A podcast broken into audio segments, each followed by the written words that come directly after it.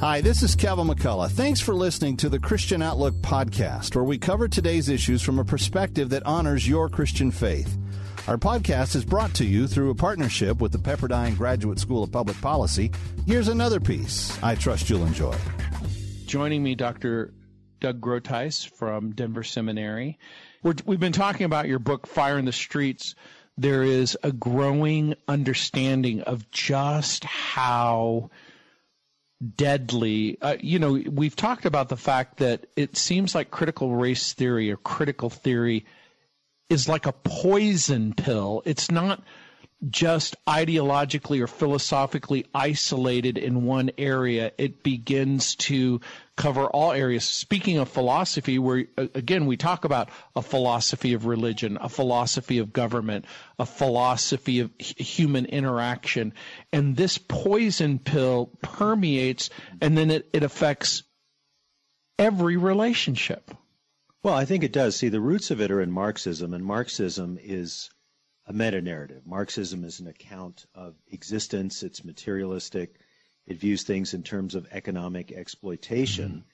Mm-hmm. And critical race theory is cultural Marxism or neo Marxism, and it really factors in race and sexual minorities. So you are oppressed by virtue of your sexual preference, by virtue of your race. And the oppressors are uh, the white males or this terrible force called whiteness. So everything is understood through the lens of racial oppression and the oppression of sexual minorities. So it's a totalistic viewpoint on society, and I think it, it's the wrong viewpoint. Well, and, and it's just interesting to me when we're looking at China or Russia and their Marxist revolutions, and the narrative was about economic oppression, and now do you think it was a perfect storm in the United States of America where you could take civil war, black white inequity, and use it as the wedge which would create the impression that maybe there was some something fundamentally irrevocably wrong with America. Mm-hmm. In in the second part of your book, you talk about uh, uh, the idea of uh, or at least what people have, have offered as an idea to burn it down. We have to burn down America and replace it. But but so there's two issues that, that you talk about. Is is it a good idea to to burn it down? And if in fact you do burn it down, what are you going to replace it with? Well, exactly. So part two of my book is about the nature of the American system. I look at the mm-hmm. Declaration, I look at the Constitution, and some statements by Abraham Lincoln and others. But let me read this quote sure. from a Black Lives Matter uh, Black Lives Matter leader named Hank Hawk Newsome. If this country doesn't give us what we want, then we will burn down the system and replace it. All right. And I could be speaking figuratively. I could be speaking literally. It's a matter of interpretation. So that's really a threat. And we saw what happened in the summer of 2020. Those massive riots that went on week after week after week. So it's not that everyone who holds to critical race theory wants to literally burn buildings down and completely torch institutions, but it allows for that. That's one mm-hmm. of the modes of revolution. See, it comes out of Marxism, and Marxism is not a reformist worldview, it's a revolutionary worldview. Mm-hmm. The world is divided up into two camps the oppressors and the oppressed. And the way critical race theory views it is the oppressed are those who are people of color and sexual minorities, and the system is rigged against them. Inequity is baked into the system, and in fact, it cannot be reformed. Now, I would certainly grant that during the time of slavery and Jim Crow and other times in the United States, the system was not fair towards people of color. But we've come a long way since then, especially since the civil rights movement and the achievement of, for example, we had a, a black president for two terms. Uh, I want to say, how can we be a systemically racist culture when we had an African American president for two terms? We have an, an African American vice president now. Whatever you think of their politics, and I'm not a fan of either one, I think that shows in and of itself that it's pretty difficult to say the entire system is rigged against African Americans when African Americans have achieved so much Now, there's a lot more that needs to be done, but Sure. tearing down the system, attacking America as intrinsically and incorrigibly racist is just not true and it's not good. It's not healthy. So you're a self-described conservative. How do you explain that there seems to be not just a philosophical but an ideological attraction on the left to Marxism and socialism? They, they, they use the term progressivism, but it seems like a euphemism for that that moral, ethical things that sovereignty itself comes from the state, which isn't a cons- which is it, it isn't a you know a, a worldview that we share, but if sovereignty isn't rooted and grounded in the individual but in the state, do you think that this cultural philosophical Marxism has a better chance of taking hold in a leftist ideology? Well, we've certainly seen the Democratic Party move far to the left in recent years uh, in terms of gender identity, in terms of abortion, in terms of wanting to strictly control the economy and destroy fossil fuels and so on. So the left is a religion, really, of statism. Mm-hmm. Instead of God being Lord over all things, the state is what determines reality and what brings about justice and so on. And see, an, an essential conservative view says the state is legitimate, but it's only one form of government. The ultimate government is that of God over the whole world. We have self government, family government, church government, and civil government or the state. But the state has to be kept in check, and our founding documents are actually quite good at that. Uh, the Constitution, the Declaration says that uh, the state should secure rights that are given by God.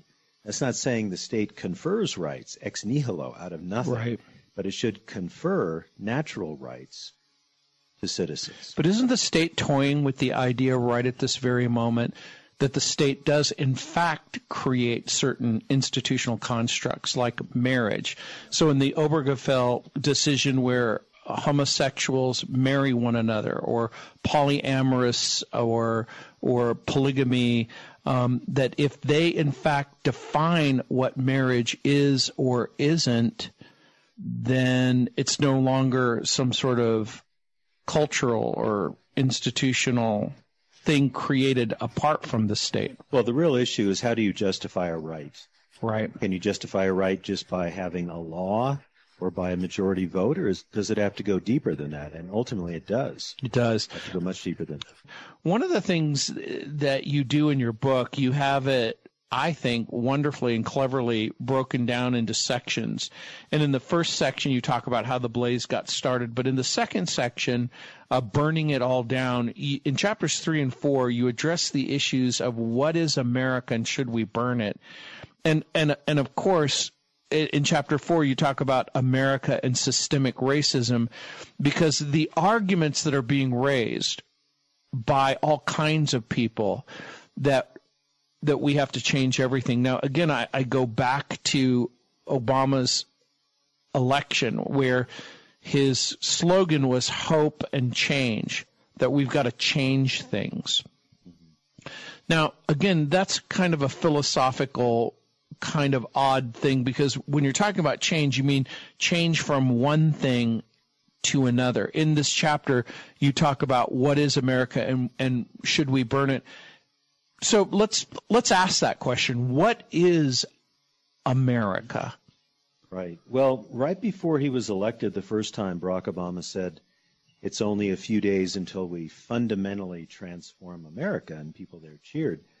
But fundamentally transform means you think it is fundamentally unsound, the way it now is. Right. Now, he was able to institute some uh, critical race theory type approaches during his Administration. but uh, we're seeing a lot more insistence on it now with the Biden administration. But I've got something in the book which I call the American Creed, and this is not formalized anywhere, but I think there are eight aspects of the United States that are worth reflecting on and conserving.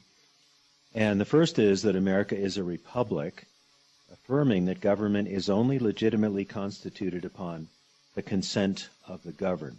The governed. Mm-hmm. So it's obviously not a monarchy. It should never be authoritarian. It should be a republic. Second, America recognizes the potential and weakness of human nature, so it does not concentrate power in any single branch of government. We have the three branches of government, the idea of checks and balances, and that was derived from Montesquieu. It's really quite Right. brilliant. And see, this comports with a, a Christian view of society and humanity and what's possible east of Eden. So our founding documents are not utopian. They're not saying that if we set up certain conditions, we'll get rid of class distinctions, we'll get rid of all antagonisms, we'll have this workers' paradise. It's realistic about our mm-hmm. situation. So we've got those first two. Three, America affirms and promotes religious and political freedom, equality, and opportunity. Well, let's pause there for just Yeah. a moment. Because when you say America affirms and promotes religious and political freedom, equality, and opportunity, the socialist will say, hey, uh, religious, political freedom, equality, and opportunity are in the Chinese Constitution and in the Russian Constitution. Well, we've lived up to it a heck of a lot better than they have, haven't we?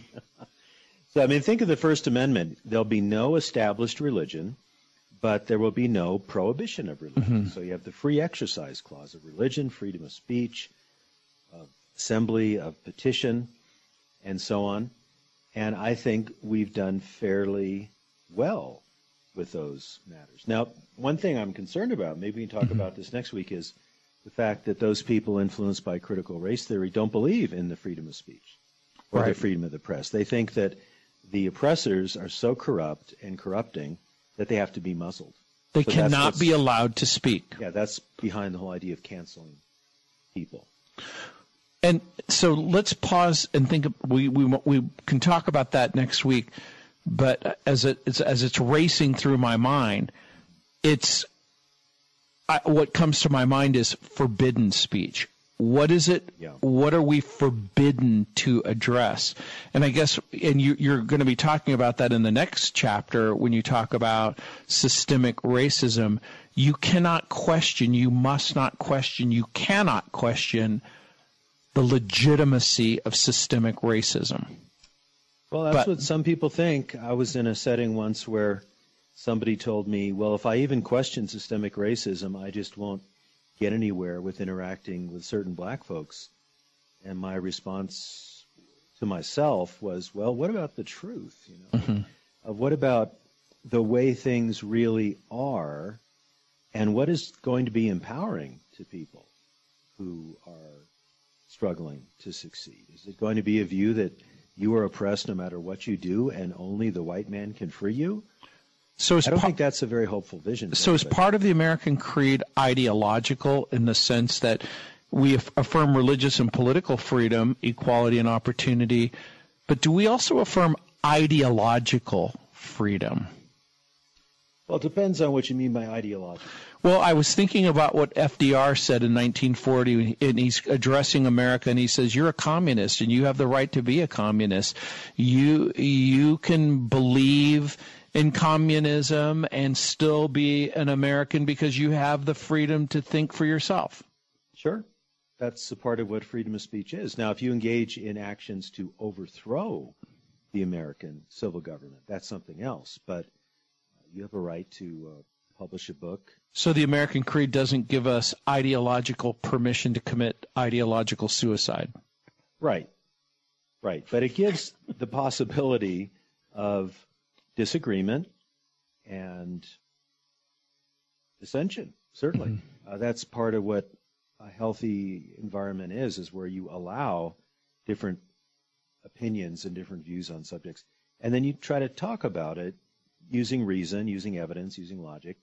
But what I'm seeing now is that idea has really been tamped down because the idea is uh, I have a book on this that I haven't read all of yet, but well, it's cheap speech. So yeah, we don't want to justify every kind of speech because speech is too easy now. You have it on Facebook and Twitter and Instagram and everywhere else, and on web pages. So it's cheap speech. So maybe the civil government should start regulating cheap speech so we can all get along better. And then I just think, all right, let's go read 1984 again. Right. Uh, very worried about that kind of thing. It's not that America is perfectly conformed to these ideals, but we have this glorious First Amendment uh, that restricts the government from interfering with our religion, speech, press, etc. And those are all very good things. And, you know, Roger Scruton said in an article that he wrote years ago that you would think that in that First Amendment and those freedoms, and then the freedom from government restriction or that that he he basically said but it's naive to think that the government won't do it because hence we've got a supreme court where they're constantly overturning um, ideologues who want to prohibit and restrict thought speech association religion. I've constantly asked the question how could there be a greater law than the First Amendment? Why would you have to add anything to the First Amendment in order to strengthen it? Why isn't it strong enough in and of itself? Well, the Supreme Court is supposed to properly interpret the Constitution and to make rulings on the basis of that. That's what's called originalism. Right. Now, the liberal justices and the left in general does, does not believe in originalism. They believe the Constitution is an instrument for their own ideological use. That's a fundamental difference. So when I see people protesting outside of Supreme Court justices' homes, I think, first of all, they should be arrested. It's against the law. And mm-hmm. secondly, these folks don't even understand what America is about because the Supreme Court is not an elected section of government. It's a branch of government branch in the government. republic that you made yeah, reference to. Exactly. So they are not supposed to be beholden to majorities or how anybody votes. They are supposed to interpret the Constitution properly. And one of the judges, I don't remember which one, it was one of the non conservative ones, said, Well, we don't want to let the court get too far out of alignment with how people vote. Like, well, I wish you were not on the court because that's not what you're supposed to think. You're supposed to interpret the original meaning of the Constitution. Right. So it goes back to what you talked about earlier about the nature of humanity. Are we good or is there something wrong with us that we need to diffuse the power into three separate branches of government?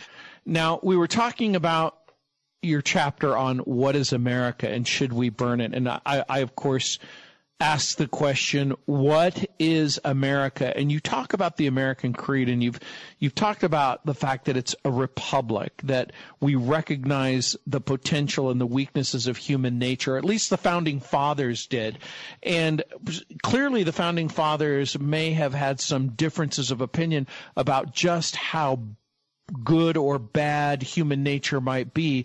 But there was this sense of consensus that government or the concentrations of powers, which with which what they, they were dealing with, with, with in England, mm-hmm. reduced uh, freedoms. And um, go ahead and pick it up. I uh, uh, right. uh, where you were. Yeah, I had three points. I started with America's a republic. America recognizes the potential and weakness of human nature. America affirms and promotes religious and political freedom, equality, and opportunity. And the fourth one is America allows for and encourages upward mobility through individual initiative, the rags to riches story, or attaining the American dream, not through state action. Mm-hmm.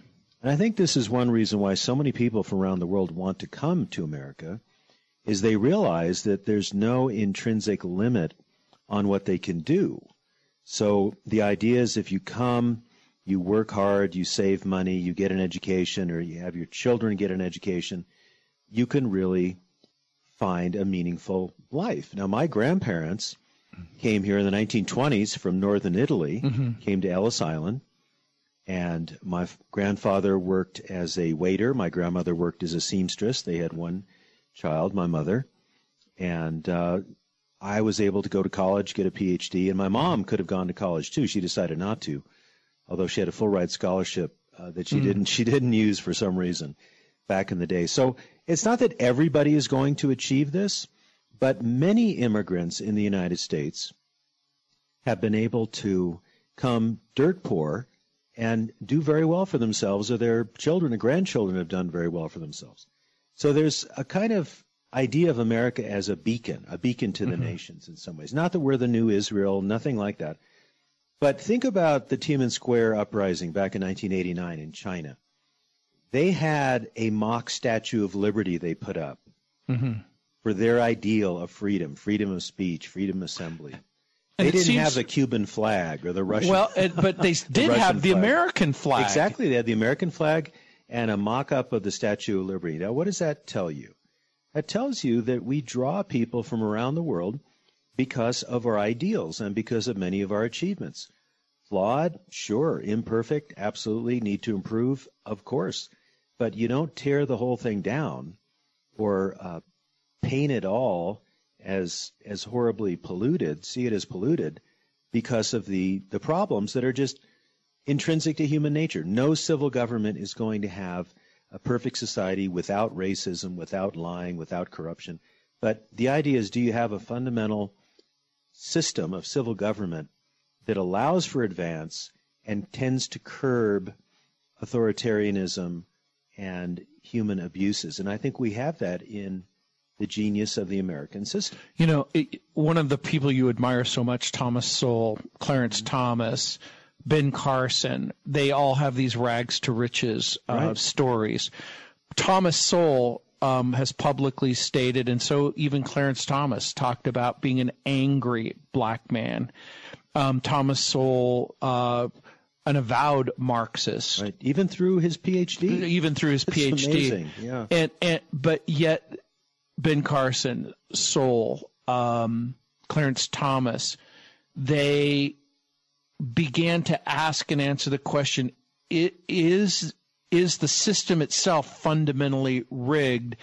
And can I actually get to go forward in this system? And obviously, all three of them unbelievable, but right. they're charged by their philosophical critics as being Uncle Toms um, because they refuse to capitulate to the idea that no, you are an, a, a victim. These were oppressors, and whatever status you've gained, chalk it up to luck or in, intellect or whatever.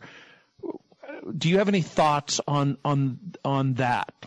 Well, I think calling someone you disagree with an African American who is conservative and Uncle Tom is just intellectual cowardice and repugnant. Mm-hmm. What you need to do is refute their ideas. Mm-hmm. So I dedicated my book to Thomas Sowell. I don't know the man. I don't think he's a Christian, but what I said was to Dr. Thomas Sowell, preeminent and courageous social scientist and intellectual inspiration to me for 40 years. Mm-hmm. I've never met him, but I've been reading him for 40 years. And he has a rags to riches story. His whole world opened up when a relative took him to a library. Wow. And he fell in love with knowledge and ideas and books. And he pursued education. He's a remarkable man. I recommend Jason Riley's book called Maverick, which mm-hmm. is about Thomas Sowell. It's really an intellectual biography because the most important events in Thomas Sowell's life have been thoughts, mm-hmm. thoughts and books and articles and things like that. But I think to just uh, call people Uncle Toms or say they're they're too closely allied with white people. First of all, truth is not pigmented. Mm-hmm. A statement is true if and only if it corresponds to reality, and knowledge is justified true belief.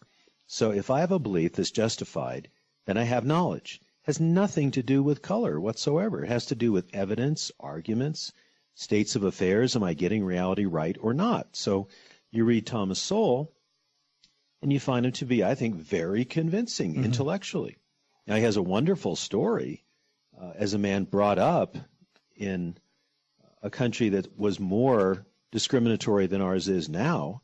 He's 92. Mm-hmm. Uh, Clarence Thomas suffered a lot of struggles as a poor black man growing up. I guess it would be in the 40s and 50s. But they were smart, they were dedicated, and they were able to overcome those. So to reject their ideas and their story uh, because they're somehow Uncle Tom's is absolutely absurd. Let's go to the arguments. Let's mm-hmm. go to the evidence and see what we get. Now, on your list, you continue and you talk about you actually quote Cotton Mather in his famous yeah. sermon, City Set on a Hill, which Ronald Reagan popularized.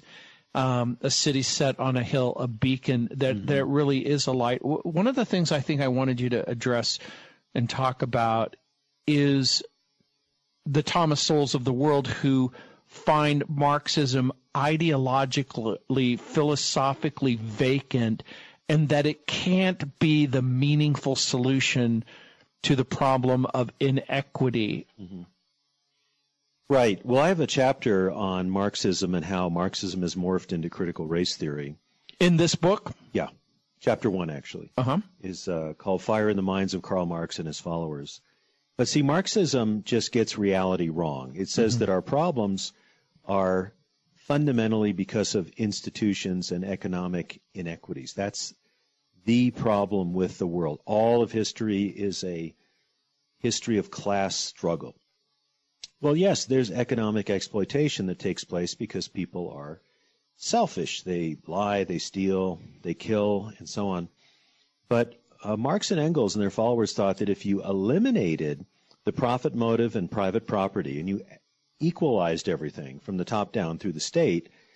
That is, the workers rebel against the owners. It's called a, a revolution. Then you have what's called the dictatorship of the proletariat.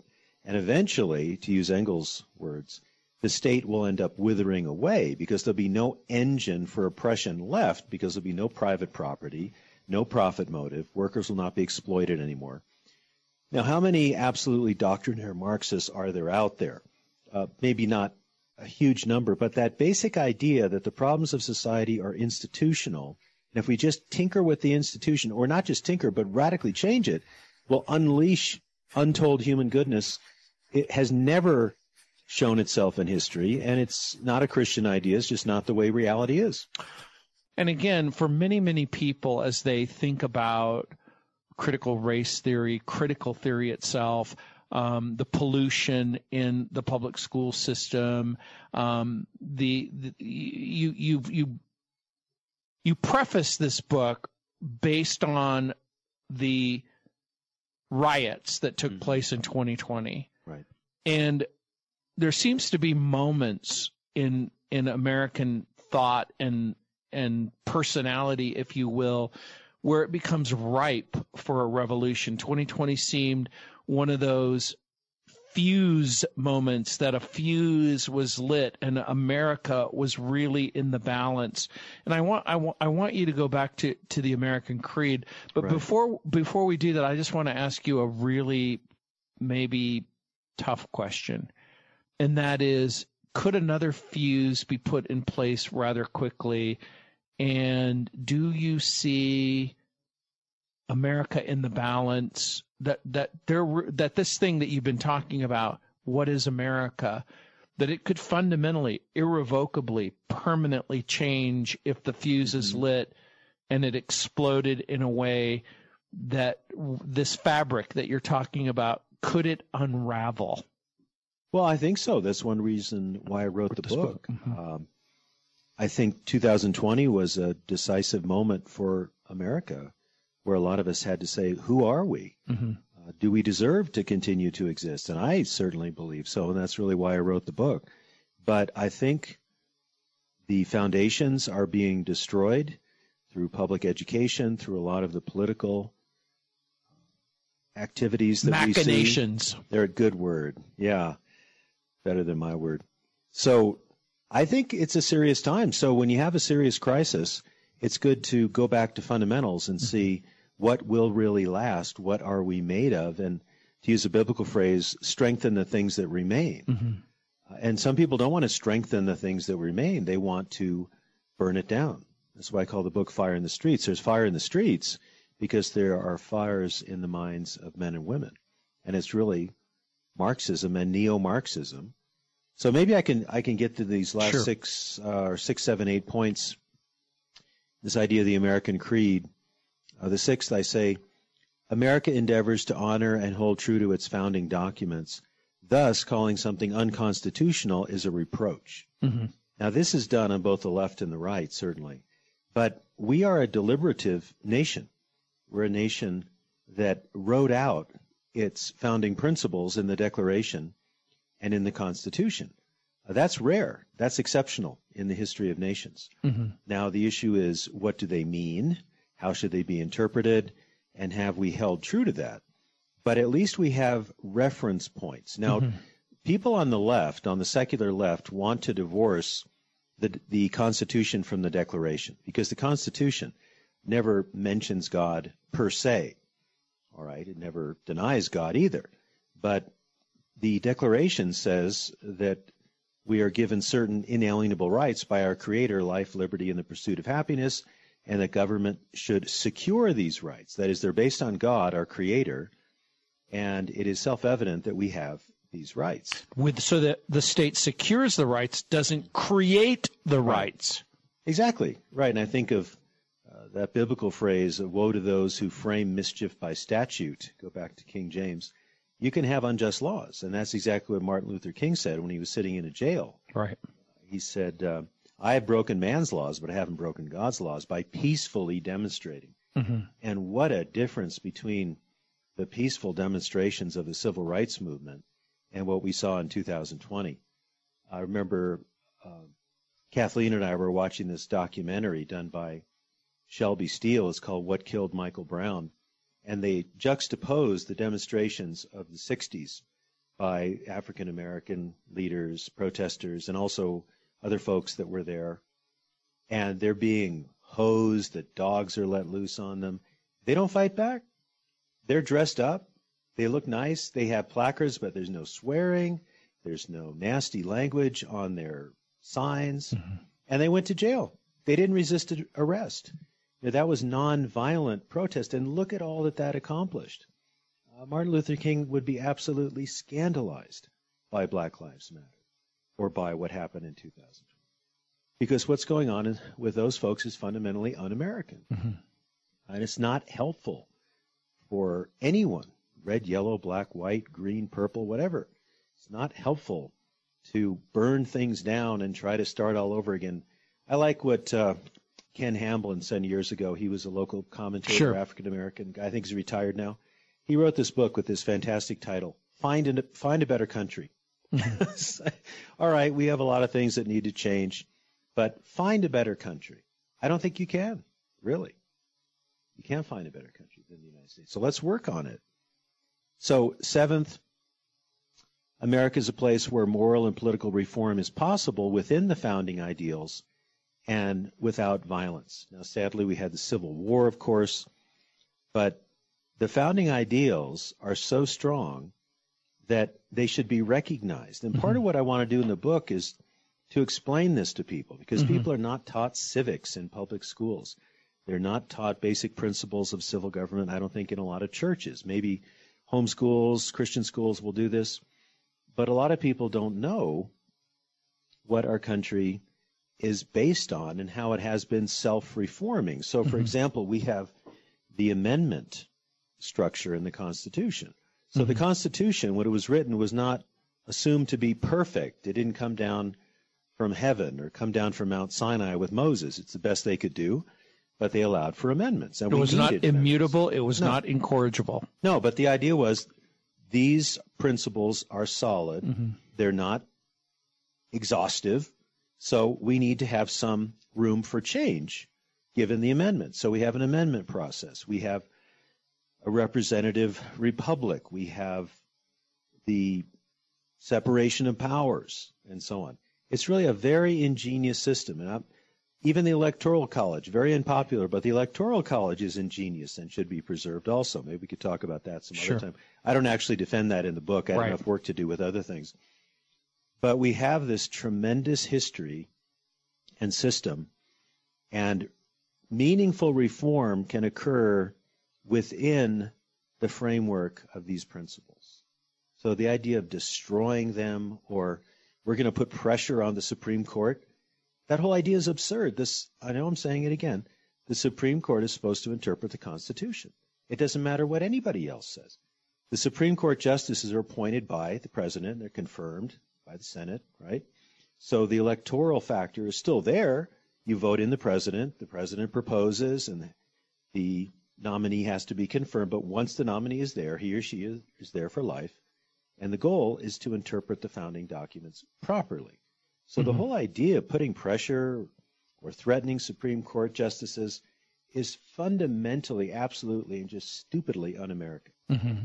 But we only have a few seconds. Yeah. What's that last one? Yeah, the last one is the eighth point. America is a land that welcomes legal immigrants who want to become Americans and find a better life. Notice I said legal immigrants, like my. Well, you said welcome and legal immigrants, but it seems that there's a growing group of people who are totally willing to welcome illegal immigrants. Well, I don't think that's a good idea. That's I don't really take up it's a, a lot right. about that in the book. It's very complicated. Right. But, we we get that it's a complicated yeah. issue, but but again, to your point of mm-hmm. the fabric of what it right. means to be America, right. the fabric is that your grandparents came here legally. Right. My grandparents came here legally from Italy as right. well. Right after World War II, my grandfather and my father made their way, like your grandfather, to Ellis Island. Yeah. And they came here. My grandfather worked for the city of New Orleans, picking up trash mm. along the highway. Mm-hmm. He gave birth to five children. The oldest became a mafia leader. The second one, but one of them, they became educators, and my uncle is an attorney. Yeah, we're a nation of immigrants, but it should be legal immigrants who want to really be American. That's very significant that you hold to this American creed. You're not just here the book to get a free ride. Is Fire in the Streets, the author, Doug Groothuis. Go ahead and order it. Thanks for listening to Christian Outlook. Our program is coming to you today in partnership with the Pepperdine Graduate School of Public Policy. It's America's most unique graduate leadership programs offered on Pepperdine's breathtaking campus in Malibu, California. Learn more at publicpolicy.pepperdine.edu. If you enjoy our podcast, take a moment and tell a friend to subscribe today.